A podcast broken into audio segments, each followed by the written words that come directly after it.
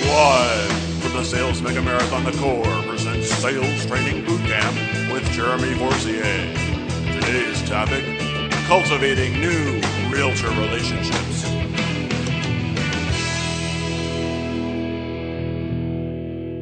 Oh, holy tamale. Oh. Whew. Why'd you make me cry before I come up here? Wow. Let's do a quick exercise. Are you guys with me? Say yeah? Yeah. All right, cool. So there's going to be plenty of times in this talk where I say, you can. I'm going to role play it, so don't worry. And then you're going to say, do this together, okay? So it sounds like this. When I say, hey, you know, and so you can, you're all going to go, do this. Cool? Can we practice once? All right, so it's because you can do this. Thank you. Now, it has to be that loud every single time, or I'll keep repeating myself over and over and over again. So, new realtor relationships. How many realtors are in here secretly? Raise your hand, please. No, I'm serious. Could you stand up, please? I know there's one. Well, you're going to be the one that might be offended, but you're going to like me at the end. I swear, you really are. Realtor relationships are an interesting thing, especially new ones. Especially when they don't call you back ever, or they don't answer your texts, or you give them a nice gift, and they just think it's straight up creepy rather than awesome. It's all happened to me a million times. But before I was doing that, I was doing the opposite of Austin. I was like, Alt-A loans, baby. You don't need any income, 660 credit score. This is fantastic. I mean, I literally walked in my second year in the business to someone's office and overheard Kathy Brown, rest in peace, longtime loan officer at this brokerage I was working at. And I heard her talking to an account executive in there, JD, who I did a lot of business with as a broker. And I heard her asking about this new Alt-A loan program. And I was listening to her. She hung up the phone. I walked in, just like I always did, arrogant, full of piss and vinegar. And I was like, Kathy Brown, what's up? She's like 62. I'm 25. Okay. Kathy Brown, what's up? And Kathy was like, hey, Jeremy. Just like she did every time. That's what she sounded like, by the way. Hey, Jeremy. I was like, hey, so tell me, you were talking to JD, I overheard it when I walked in. So what's this new Alt-A loan program? Tell me so I can go sell. And she looked at me like this. You're an ass. And I said, okay, and I left. And then I went into the managing broker's office. I go, hey, so what's up with this new Alt-A program? And Tom was like, I don't know. You know, call JD. And this is how JD and I, you know, talked. I'd be like, JD, what's up, my dizzle? And he was like, oh, it's my jizzle. What's up, jizzle? How you doing today? And I was like, did you get that new E40 CD, the mailman I sent you? He's like, I did. It's knocking. And I was like, that's awesome. So, hey, bud, tell me, I heard you talking to Kathy Brown, and you were going over this new Alt-A program.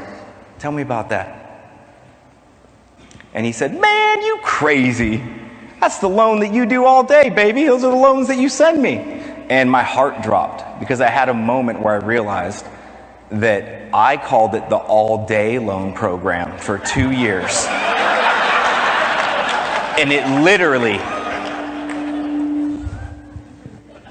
was always the Alt-A program.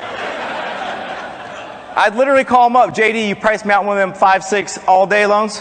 It sounds the same, doesn't it? So I hung up the phone and said, thanks, man. I was just kidding. And I had that moment, though, right, where I realized, oh, my gosh, what am I doing? I have no clue. All I knew is you had a 660 and you got 100% financing. That's literally all I knew. I was a liability. I was not an asset to anyone. Okay? Now, before that, though, right, when I was 10 years old is when I got my first chip on my shoulder, right, to do well. It's when I asked my dad asked me, I should say, He said, the stupidest question that any parent, if you're a parent, don't ask your kids this when they're little. What do you want to do when you grow up? You're 10. I was like, I'm going to buy Japan. That was my answer, just so you know. I literally told my dad that when I grow up, I want to buy Japan. And he told me what? What do you think? No, he didn't tell me he could do it. This is not the motivational part of the speech.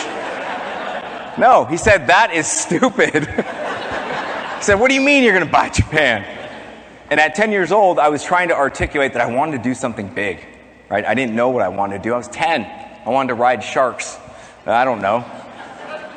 But I wanted to do something big. And when he told me that, I'll never forget, it put a little chip on my shoulder. I was like, oh, okay. I thought we could do whatever we wanted with our lives. Guess not, Dad. He was right. You can't do whatever you want, just so you know, in your life. So that was my first chip. Fast forward to 19 years old, in college, okay? Get a phone call. I'm making a breakfast burrito. I can still smell it if I close my eyes. I swear, the chopped up peppers, the onions, everything. The eggs going. Listening to Bob Marley in the background. Pick up the phone. Hey, is this Jeremy? Yep, this is Jeremy. Hey, it's Kelly. Okay. Hey, you have a kid who's 6 months old. He's definitely yours. Ooh! Defining moment. Ooh! Heavy duty. I saw my... Have you guys ever seen Lost? Raise your hand. That show Lost. You know how it like flickers sometimes, like through time, like fast, like photos, or like you make one of those weird stick figure things that you flip. It's a flip book. That happened to me in real life. I just saw my whole life go away. All the things I thought that I could do in my life. And I decided in that moment, though, to make it the reason I would accomplish everything rather than the excuse. Right? So another defining moment. So I drop out of college. I become a strength trainer because I had done some Olympic style weightlifting competitively for years. And I'm personal training people. And then I meet a bunch of who do you think? Say it louder. Yeah, loan officers, mortgage bankers, realtors. And I was like, wow, all these people can afford my services and they drive nice cars. This seems like something that maybe I would be interested in. So I started asking a lot of questions over 6 months with these clients. And what happened was I drew a parallel that, hey, they have the same job I do, right? So like in my job as a trainer at the time, I would take a person and then they had a goal. Right? And everyone had their own hang-ups that were in the way, challenges, speed bumps they had to overcome to get to that goal. Some people wanted to lose 20 pounds. Some people hated the smell of the gym, so they never went. Some people had bursitis in their shoulders and didn't know how to move correctly. But I would coach that. Mac Vogel loved to drink bourbon every single night.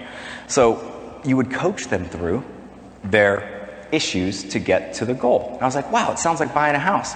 You got a person, they got a goal, they want to buy the house. Issues, need a down payment. Do they need a higher credit score? Do they need a cosigner? There's all these different things. So I said, I'm going to do that. So I went and got licensed, didn't tell anyone. And I went to my meanest client, Donna B. Just in case anyone's related to her, I won't use the last name. But you can figure it out. Okay, Donna B. And I went to her and said, hey, I'm going to become a loan officer. And I would love to work with you. And the reason why I liked her is because she was kind of gruff around the edges. And that's always what I wanted from my parents, ironically, is I wanted a little more structure. So she said, nope. What did that do? Second chip, just so you know, on the shoulder. I love when people tell me no, actually, which we'll get into about chasing these realtors, okay? So said, no, we don't hire new people. They're the worst. And I said, great. And so I bugged her for 3 weeks over and over again. She said, listen, if you fire every single one of your clients, right, I will hire you. She thought I would never do that. At this time, by the way, I was always a good salesperson. I was booked out 3 months in advance, solid. I made people buy 40 sessions, not 5 at a time. I was killing it technically as a 20-something-year-old trainer. Guess what I did? I fired every single person except for 5 because I told everyone that my rates are going from $50 to $150 an hour.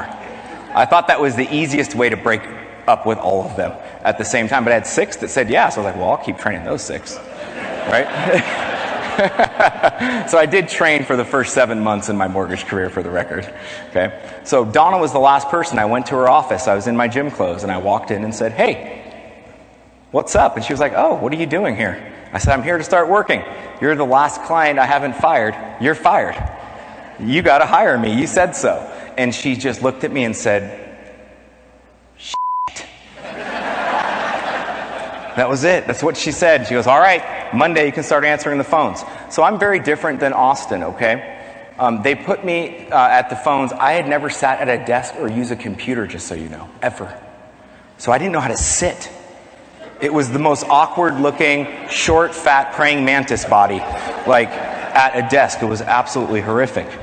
Then they were like, "Okay, you answer phones really good, you talk to people good. We need to teach you how to process. You're going to help Eric Leafletter process loans." 2 weeks in, Eric says, "We need to have a meeting. Donna, get in here." We sit down, and he literally, I'm sitting right in front of him. It's like I'm not there. He's all, "Jeremy is awful." He literally listens to nothing I say. I tell him to order a VOE or to collect these docs, to stack. I was just stacking files. Stack the file correctly. And he goes, "Okay, no problem." And 5 minutes later, he goes, "Hey, so I got this scenario," like with a client, because I was already marketing. I wanted to do business. So I just started doing loans right away. Now, I had some early on success quickly. I was top producer in the brokerage within my first year and a half. Moved on to another brokerage, became the top producer there. And then I got the invitation to be a speaker, the Young Gun Rookie of the Year at Loan Toolbox, big giant seminar. And I was like, yes, I've arrived. Now, the reality was I was doing decent business. I was doing really good business back then. The reality was I was only 3 years in the business, but the reality was is that I was crumbling behind closed doors because I didn't grow up with any money. I was taught that money was bad to have. I was taught that money made you a bad person and that people that have a lot of money don't do good things usually. So what did I do with all my money? Anyone want to guess? I spent it like it was woo-wee. I spent it faster than the Fed was printing money the last 2 years, you guys. I mean, I'm serious. I might have caused the deficit, okay? It was out of control. I was taking 10 people out to sushi 5 times a week. Like, it was insane.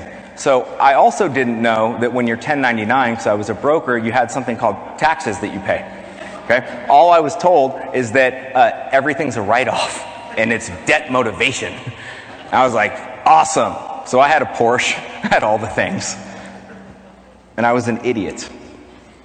Okay? So I realized at one point that I was a fraud when I had to start learning how to really doing loans when all those fake loans went away. And it was a humbling experience. I also realized that I was a fraud because I'd been ignoring my bills for so long and they were just in literal trash bags. I would just put them in trash bags. I didn't have enough money to pay them. I had a big office. I had a bunch of employees, staff, loan officers that all did nothing because I thought that if you just told someone what to do, they would do it. It didn't work. Okay, $376,000 later in debt, okay, I decided to have the come to Jesus talk with myself. I was like, "Jeremy, you're a fraud. Literally, your wife knows nothing about how bad we are. We're going to lose our house literally in the next month. We got 2 little kids, and you got to come clean." So I did. I'll tell you what, that wasn't a great conversation. Okay?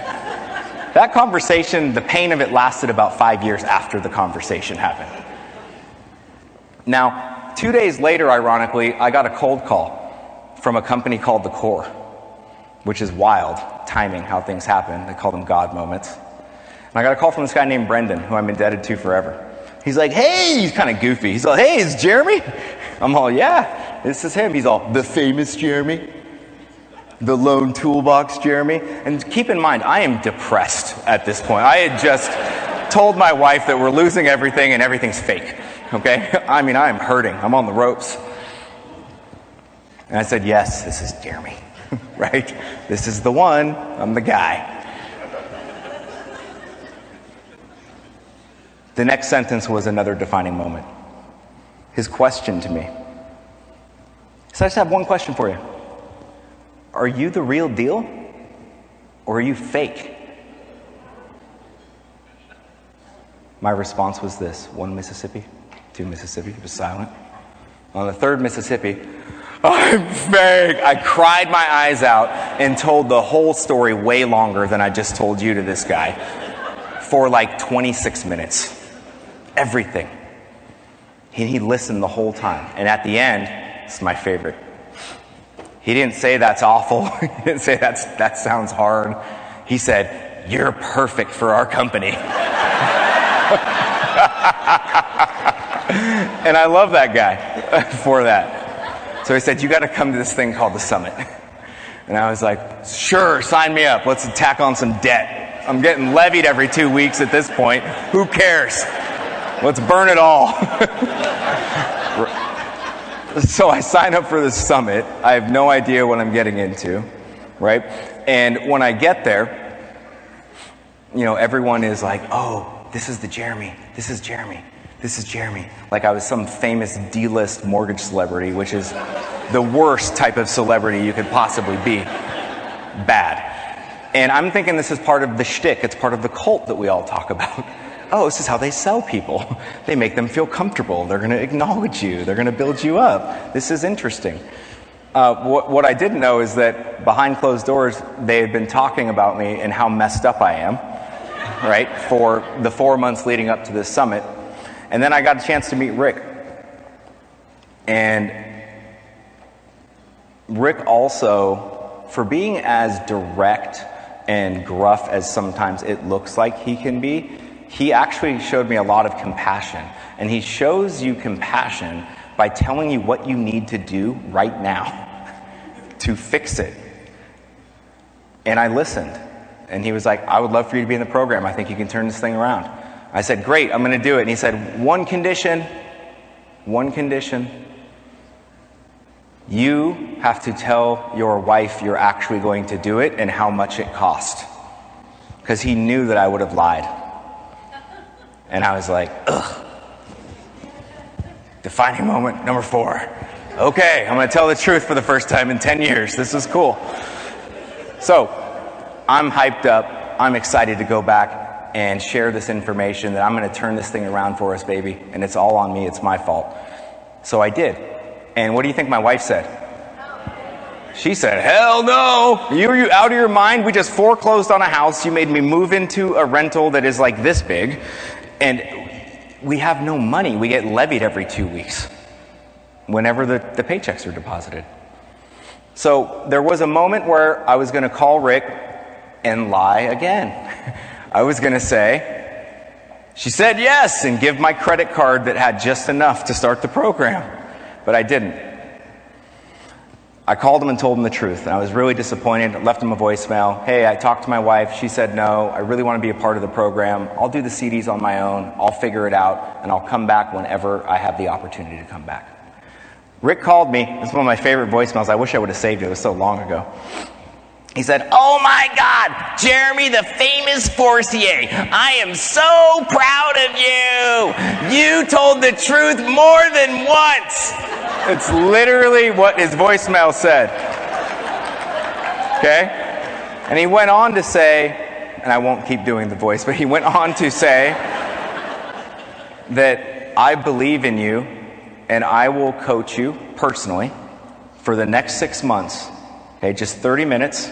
Once a month, and if you do everything I say, you will turn it around. And I'm only going to coach you on your personal budget, because that's where you're messed up the most, right? And fixing some processes and systems. Just personal budget, a couple processes and systems."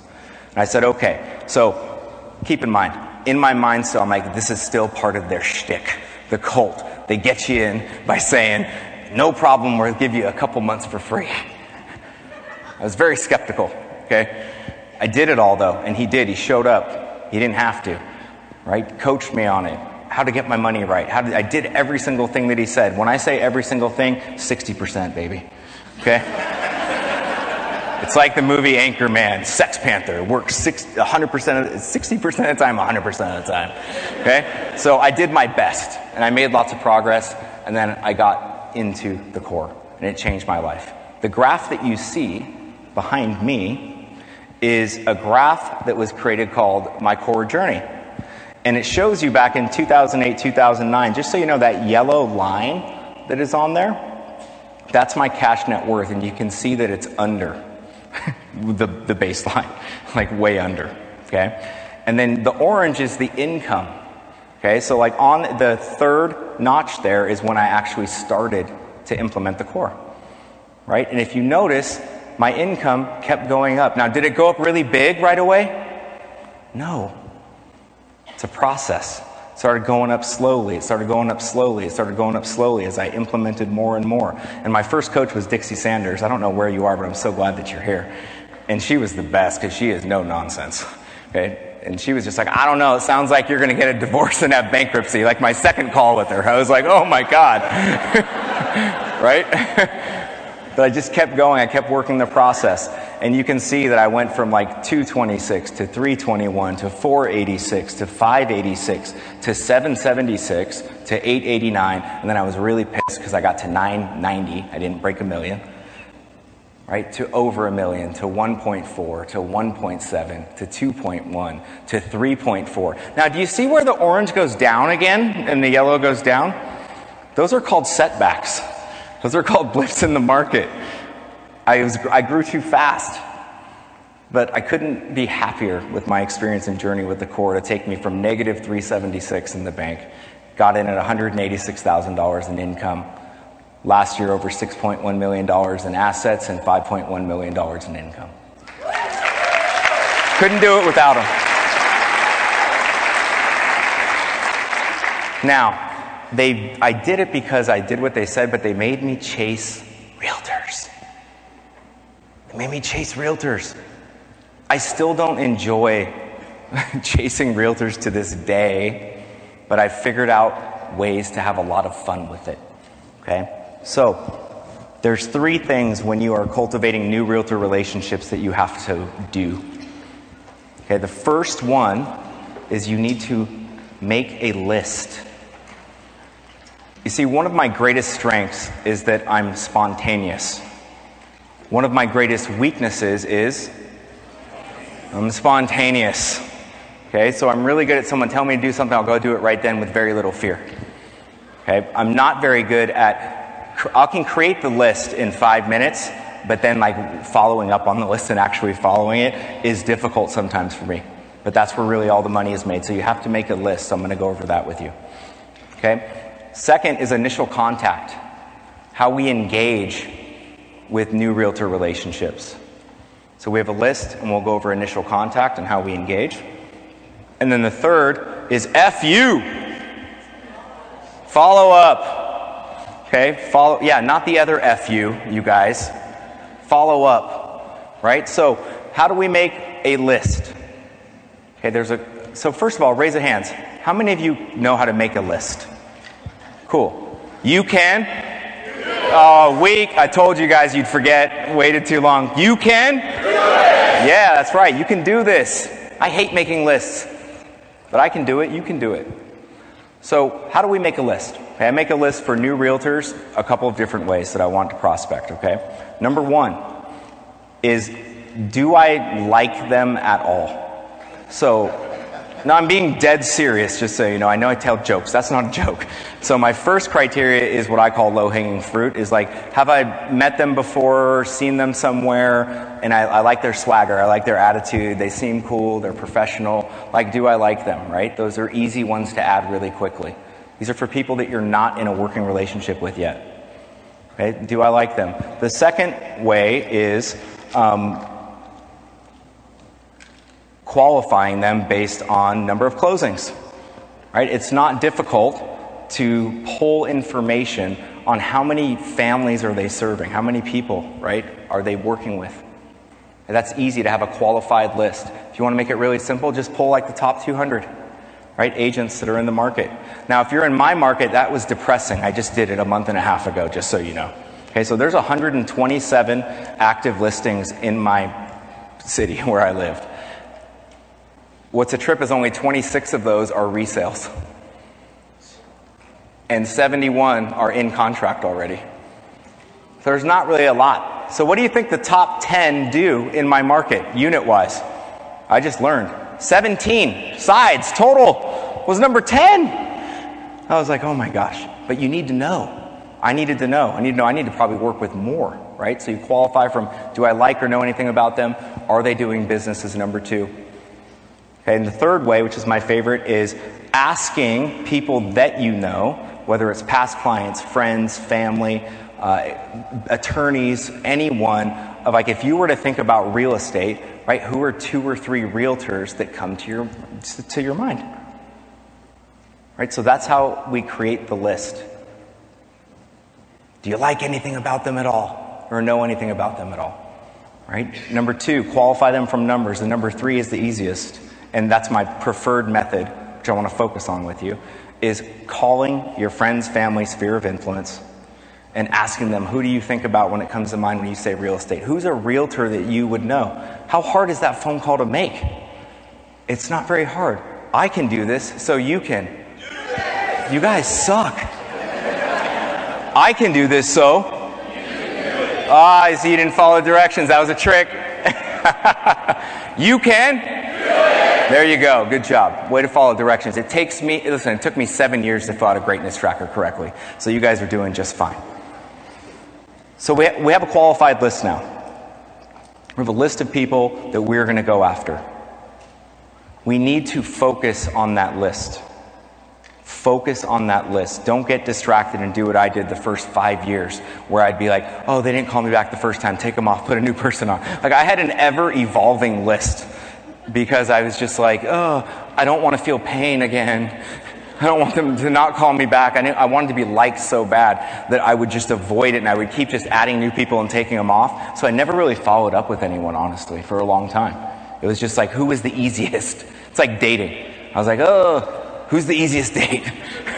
Awesome. And what we are talking about is dating. Right? You have to pursue people, you have to show interest, and you have to be the one that follows up again and again and again. So we have the qualified list. Next on the agenda is initial contact. Now, we have this crazy technology called telephones. It's really weird because a lot of people don't use them. Okay? A lot of people like to go on Instagram instead. But the telephone is the best form of initial contact. We have to call these people. Well, what do I say, Jeremy? What do I say when I call them and we don't have a relationship? Well, I'm going to go back to how I made the list. If you first focus on who would someone refer, and you get that list, right, when you call your friends, family, etc., why wouldn't you just ask them for an introduction to that person if they know them? That's an easy way to warm up the list. It's a really simple tactic that I use all the time. And you can use that with current realtors you already work with. And if you're brand new, you can use, like I said, introductions from friends, family members, etc. That's a really easy way. You see, if you asked me, like, who would you refer? And I say Kendra Cook. And if you said, hey, would you mind making an introduction to that person? What would I say every time? Yes. Yeah, oh, I'm happy to introduce you to Kendra Cook. That's an easier call to make. So learn how to warm up your calls a little bit. Another really easy tactic to warm up your calls is send them a gift. Send them something before you even talk to them. Well, it seems like a waste of money, Jeremy. I don't even know. It's a waste of money. No, it's not. It's a point of interest. Now, I will tell you a story of what not to do when you gift someone who you don't work with and they don't know you at all yet. So her name's Denise. This is a true story. So I kind of take things to extremes sometimes, okay? I'm a high-low guy. I get really depressed or I'm in ecstasy. It's one or the other, okay? So I send Denise, I find out, she's a big realtor where I live, still is, that she is a painter. She's super passionate about painting, right? And I'm like, oh, cool. So I find out the type of painting she does, and I get her a $170 paintbrush. Seems cool to me, even when I'm still saying it right now. So I send her the paintbrush, and I'm like, yes. I wait 7 days. She doesn't call me, so I'm like, well, I'm going to call her and see if she liked the paintbrush, right? It's a way to warm it up.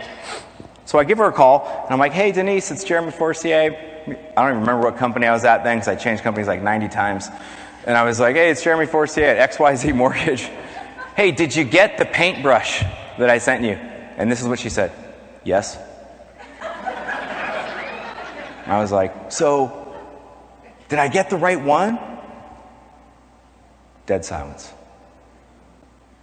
I was like, Denise? So yeah, she's like, so I'm really busy. Thank you so much. I really appreciate it. Have a great day. And she hung up. Okay. So I went and found out through a mutual friend who knows. I was like, hey, I feel devastated, by the way. I'm like, what the heck? I thought this was a home run. This is going to be an easy appointment to get. And they were like, yeah, so she thought that was really creepy and that you were hitting on her and that you wanted to have some type of date. She knows nothing about you at all. And I learned a lesson in that like, context does matter. Okay? I had no clue. Like, I also learned that she paints naked people. So she paints the portrait. I don't know what it's called when you do the thing. And I understand that it does kind of creepy now when I say it out loud, that I gave her the brush to do that type of painting. Okay? True story. She still doesn't work with me. She'll talk to me at this point because she knows I did a lot of loans and stuff, but doesn't work with me still, and she is on my boot camp list. Okay? Wrote her a note today. So figure out ways, like with your list, like how to make initial contact, how to warm up your calls. We're really only calling for one of three reasons at the end of the day, right? It's either to invite them to something, to make an appointment, or to ask for a referral. Now, which one of those three are inappropriate when you're chasing a new realtor? Yeah, for ask for a referral, right? So it's really only two when you're calling someone new. Now, there's lots of ways to engage someone. A really easy script that I use all the time. Hey, it's Jeremy Forcier, Cross Country Mortgage. How are you doing today? Oh, I'm doing fine. How are you? I'm doing great. Thank you. The purpose of my call is, I want you to write this down. I always say that, by the way. The purpose of my call is. Okay? The purpose of my call is I would love to get together with you for 15 minutes. You're a big agent in the area. I'm a great lender in the area, and I always think good people should know good people. That way, if you see my pre-approval letter come across your desk, right, you'll understand our process, and we'll have some rapport. Can I just get 15 to 30 minutes of your time, no more, no less? It works a lot, just so you know. That simple script works a lot. Use it. Yeah, sure. Hey, you're a great realtor in the area. I'm a great lender in the area. I would love to get together with you for 15 to 30 minutes max, because if you see one of my pre-approval letters come across your desk, we can build some rapport, and I think good people should know good people. Simple script. And if you don't want to write it all down, shoot an email to the core. I have a video that goes over it as well. I'm happy to have them send it out to you for $11.95 a month. I'm just kidding. It's cheaper than that, you guys. Okay? So, but it's really simple, right?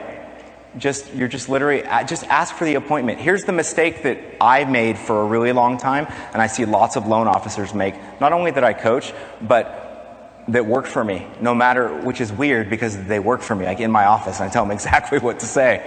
But we create our own narrative gap, right? We create our own narrative gap. So this is what I used to sound like. Ring, ring. Hello, Susan. It's Jeremy Forcier, Cross Country Mortgage. I wanted to get time with you because I have the craziest loan programs. I have the best rates ever, and I want to help as many of your borrowers as humanly possible.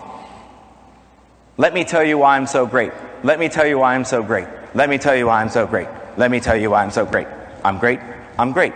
I'm great. I'm great. I'm great. Like, that's all they hear. It's awful. You're not there to sell anything on the initial contact call. Nothing. Nothing at all. You're not there to sell anything. You're literally, and that's why I use the purpose of my call is, because it keeps me on track and focus, and I have ADD. And it works for anyone, though. Whether you have ADD or not, the purpose of my call is. Realtors want you to get right to the point, just so you know, when you don't have a relationship with them. Otherwise, you're spam. Okay? So that's one way to call agents that you're currently not working with and ask for an appointment. right? Inviting them to something. All you have to do is create an event. It's not that hard. Have you ever heard of a lunch and learn? Maybe if I don't look you guys in the eyes. Have you guys ever heard of a lunch and learn? Yeah. All right, cool. Awesome. You can? Yeah. Oh, you got that one. Nice job. Create a lunch and learn. Don't feel comfortable public speaking? Cool. Have someone else do it. Bring in a real estate attorney. Bring in an appraiser. Bring in an expert in influence. Bring in anyone in the community and invite them to something. It's a really, really easy way to call people and engage. Now, does it matter if they say, yep, no problem, I want to come? Does that matter? No. This is initial contact with realtors you're not working with yet. Okay, you're adding value. You're showing that you're professional, that you're going after it. You're inviting them to something that could make them more money. There's only two things that realtors really need to know in the initial contact call, by the way, to be of value to them, is you want to invite them to things that will either make them more money, write this down, make them more money, or save time. If we just focus on those two things, that will always be valuable to agents. Invite them to something like that. Okay? Don't want to throw your own event? I did this for years and years and years. Just Google events in, and then put where you live. Events in where you live. So events in Petaluma, California.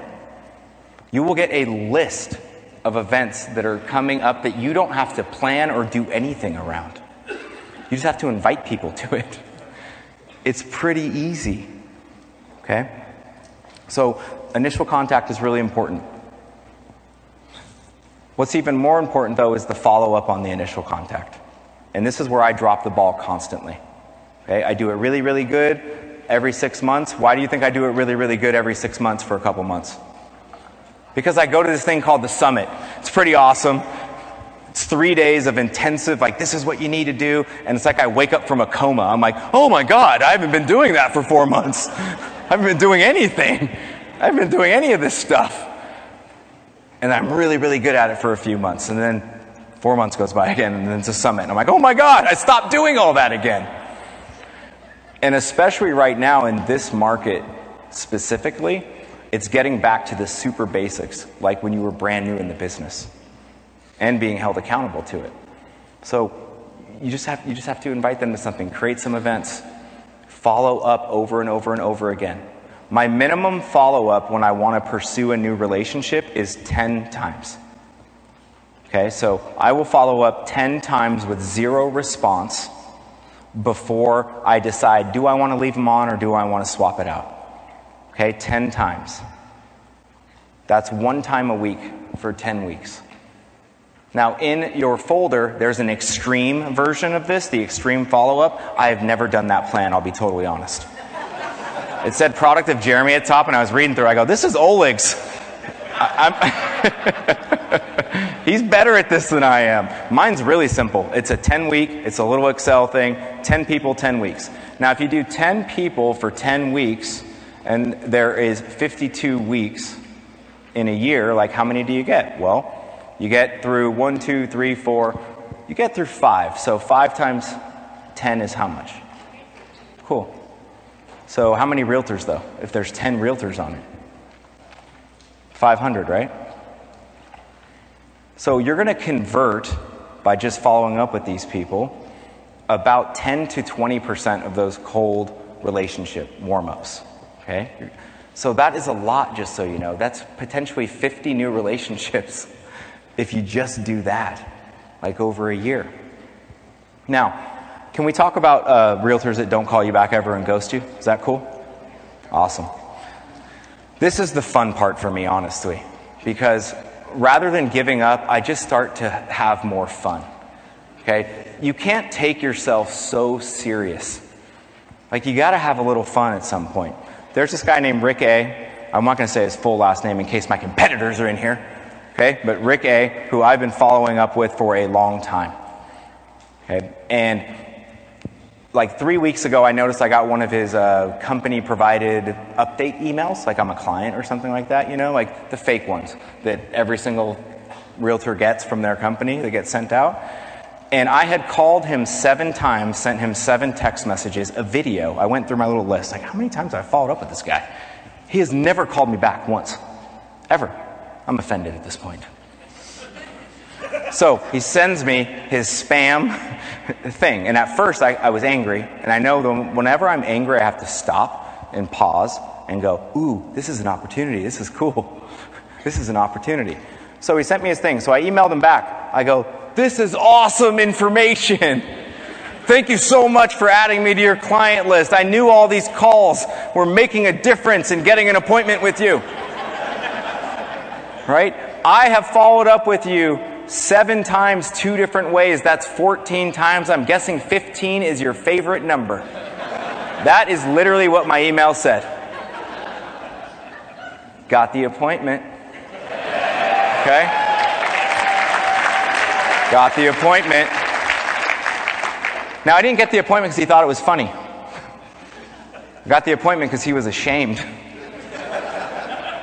Shame marketing is okay. In follow-up. Guilt marketing is okay in follow-up. Let's talk about the meeting. So you followed up with a bunch of people, you're working like a mad, crazy person, and you get a number of appointments from calling all these people, getting introductions, etc. You get the actual meeting. I want to prepare you for something if you're new in the business, and I want to re-prepare you if you're old in the business and you're just starting to work again for the first time in the last 2.5 years. Realtors flake on you at a very high rate of return for the appointments. Now, I used to call all my appointments in advance. The day before, tied to my training business too, mostly because I'm a capitalist like Rick, and I had a 24-hour cancellation policy, so guess when I called them all the day before? Like, hour 23. Hey, want to confirm our appointment tomorrow? Oh, I can't make it tomorrow? Oh, that's okay. No big deal. Charged every time. I never didn't charge. And then I could double book, and I could make more money with someone who's on the waiting list, or I could work out and get paid for it. Well, I do the same thing with realtors. It's called guilt marketing. So you're going to show up to about, I don't know, 50, last time I looked at it was 58% of my first time appointments flaked on me. This is true, okay? Because I don't confirm anymore. But I found that when I drive somewhere, usually we're meeting at a coffee shop, and some of you might know this already, right? The guilt marketing tactic. I will go there. I always ask them in advance, you know, hey, so what type of coffee do you like? You know, I'll have one ready for you. I'm going to be there early. I have a client appointment before, even though I don't, just so you know. So I get a little information. I understand that they like a latte, vanilla latte. Okay, I get there, I buy the vanilla latte, I get my cup of coffee, I sit. Now, I don't follow up with them when they're flaking on me until about minute 16.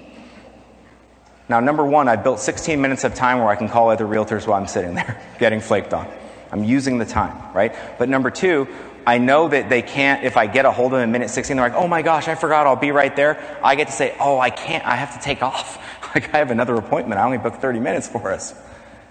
But I always send them a picture of the coffee cup with their name on it. True story. You got, a lot of you know it. One of you asked me about it earlier. It's true. And I send them a text message with it, and I go, hey, might have forgot about me. And it has the coffee cup which says Bob on it. Okay? Have fun.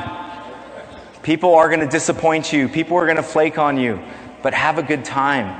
Okay? Create a process of follow-up. Now, another way of following up is make sure you're adding them to some type of video email campaign. Right? Make sure you're adding them to some type of video email campaign. There's an example of one of them in my book, okay, of an actual email that I sent. It's a video of me talking about what's going on in the market, and here's the opportunity. What's going on in the market, here's the opportunity. Just create something simple like that. Create a video campaign. They get an email every other week. Send it out to them. When you follow up the next time, are you more familiar or not? Can you guys all send an email?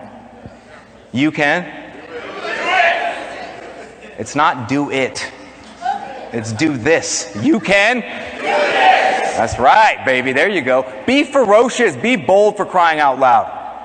If someone flakes on you and you followed up with them so many times and they finally pick up the phone, like, you should just say, hey, I have no idea why you don't work with me. Say that. I do it all the time. I did it today in a text message. Like in between the things, I was like, hey, I don't understand like we are, why we don't do everything together. Can we get together and talk about it? Make sure that you're having a little bit of fun with it. Now, let's say you're getting ghosted. I'm going to give you a hack tactic for boot camp here, by the way. Okay? I highly recommend you all do boot camp whether you're ready or not, because I wasn't ready. And I'm still not ready. And I'm doing it, and it's super effective. Super, super, super effective. So if someone, you've called them, you've added them to your list, you've called for the appointments, you've invited them to something, you're getting ghosted. This is one of my favorite things to do. What color is this? Hot pink, not just pink. Very good. This is hot pink. Okay, so I take this on weekends, and it stays in my, well, it's in my backpack all the time because it has my stuff in it. But I print my lead tracker forms, and I put them on this clipboard. And when I'm driving around, and if I see an open house, guess what I do? I just go in with my clipboard.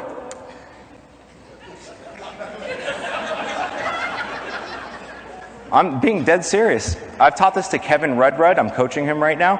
And he told me, he's like, this is magic. I go, I know. I'm telling you, it really works. You walk in with the clipboard. It doesn't matter if you're dressed to the nines, sorry, Rick, or not. I walked into one where literally I look like a bum. I just got done working out, sweaty. I see the open house, Mary Ann's name on it. I'm like, I want to work with Mary Ann. So I just went into the open house, grabbed my clipboard, have my lead trackers. Mary Ann's very professional. She was like, oh, hello, how are you today? Oh, I'm doing great, thank you. You know?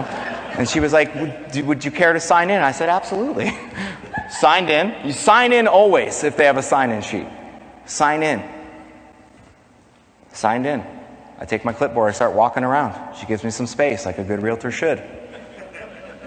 Then she asks me, right, when I'm coming through, she goes, so, you know, do you live in the area? Are you a neighbor? Are you looking? And I said, no.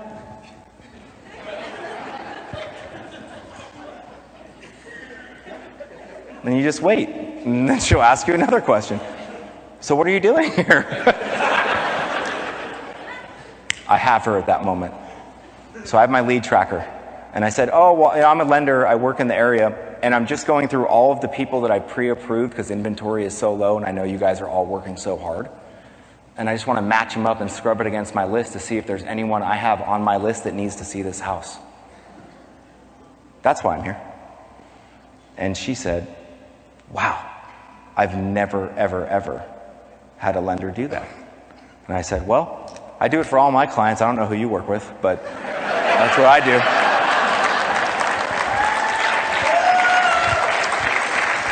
Now, it doesn't end there, okay? You're not selling in that moment either, just so you know. What did you just create?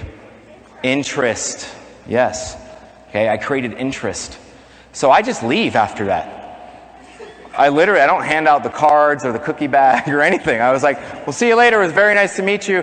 Hey, maybe I'll give you a call next week. You know, it'd be good to just catch up or whatever, get to know you. And I leave. And then you call. Did she take my call that time? 100%. I had an appointment with her. She sold $88 million of real estate, you guys. Okay?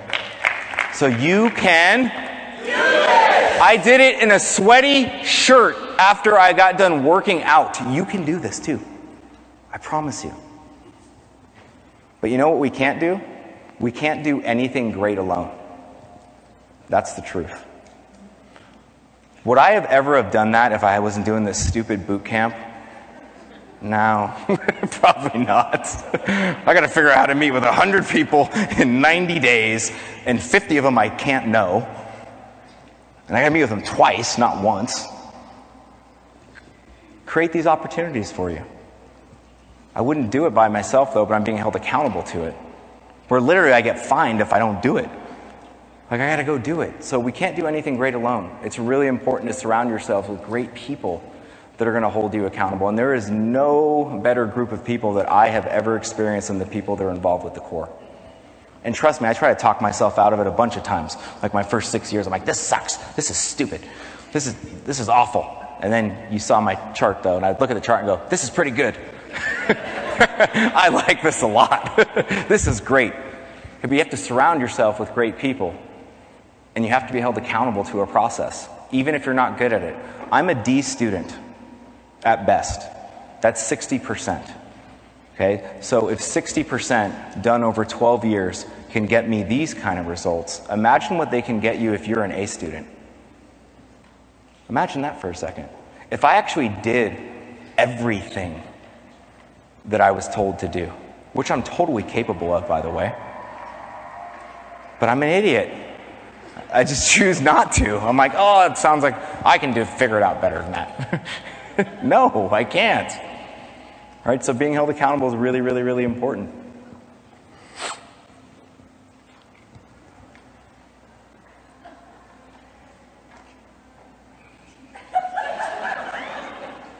You guys know what that's called? You guys thought I forgot what I was going to say, huh? That's called creating tension. It's a sales tactic you can use with people as well. Okay? So one of my favorite quotes that I'll ever remember, I actually learned from a real human being. I don't know his name because he was a homeless man on the streets of San Francisco. And I remember walking past him, and he looked happy. So I love to say hello to happy people. And I walked past him with my family. We're going to Buca de Beppo. If any of you guys know what that is, it's like some ghetto chain spaghetti factory place, okay? And we're walking by this bum. He looked happy, and I was like, hey, how you doing? You having a good night? He was like, yeah, and he stopped me. He grabbed me, and he goes, young man. And I was scared. Listen, I'm 5'6" on a good day. This is a big man, and he smells. And he said to me, he said, young man, you can't walk on water if you don't jump out the boat. And I was like, okay. But then I walked away, and I realized how wise that was, is that you can't do anything great. We all say that we want to go to heaven, but nobody wants to die. We all say these things that we want, but we don't want to do the work around it. Well, that's what accountability will do for you. That's what the core has done for me. And you can. That's right. Thank you so much for the time today, Jeremy Forcier. Appreciate you. You've been listening to the Core Sales Training Bootcamp. For registration information about our two-day business building summits, call 1-800-660-6670 or find us on the web at thecoretraining.com.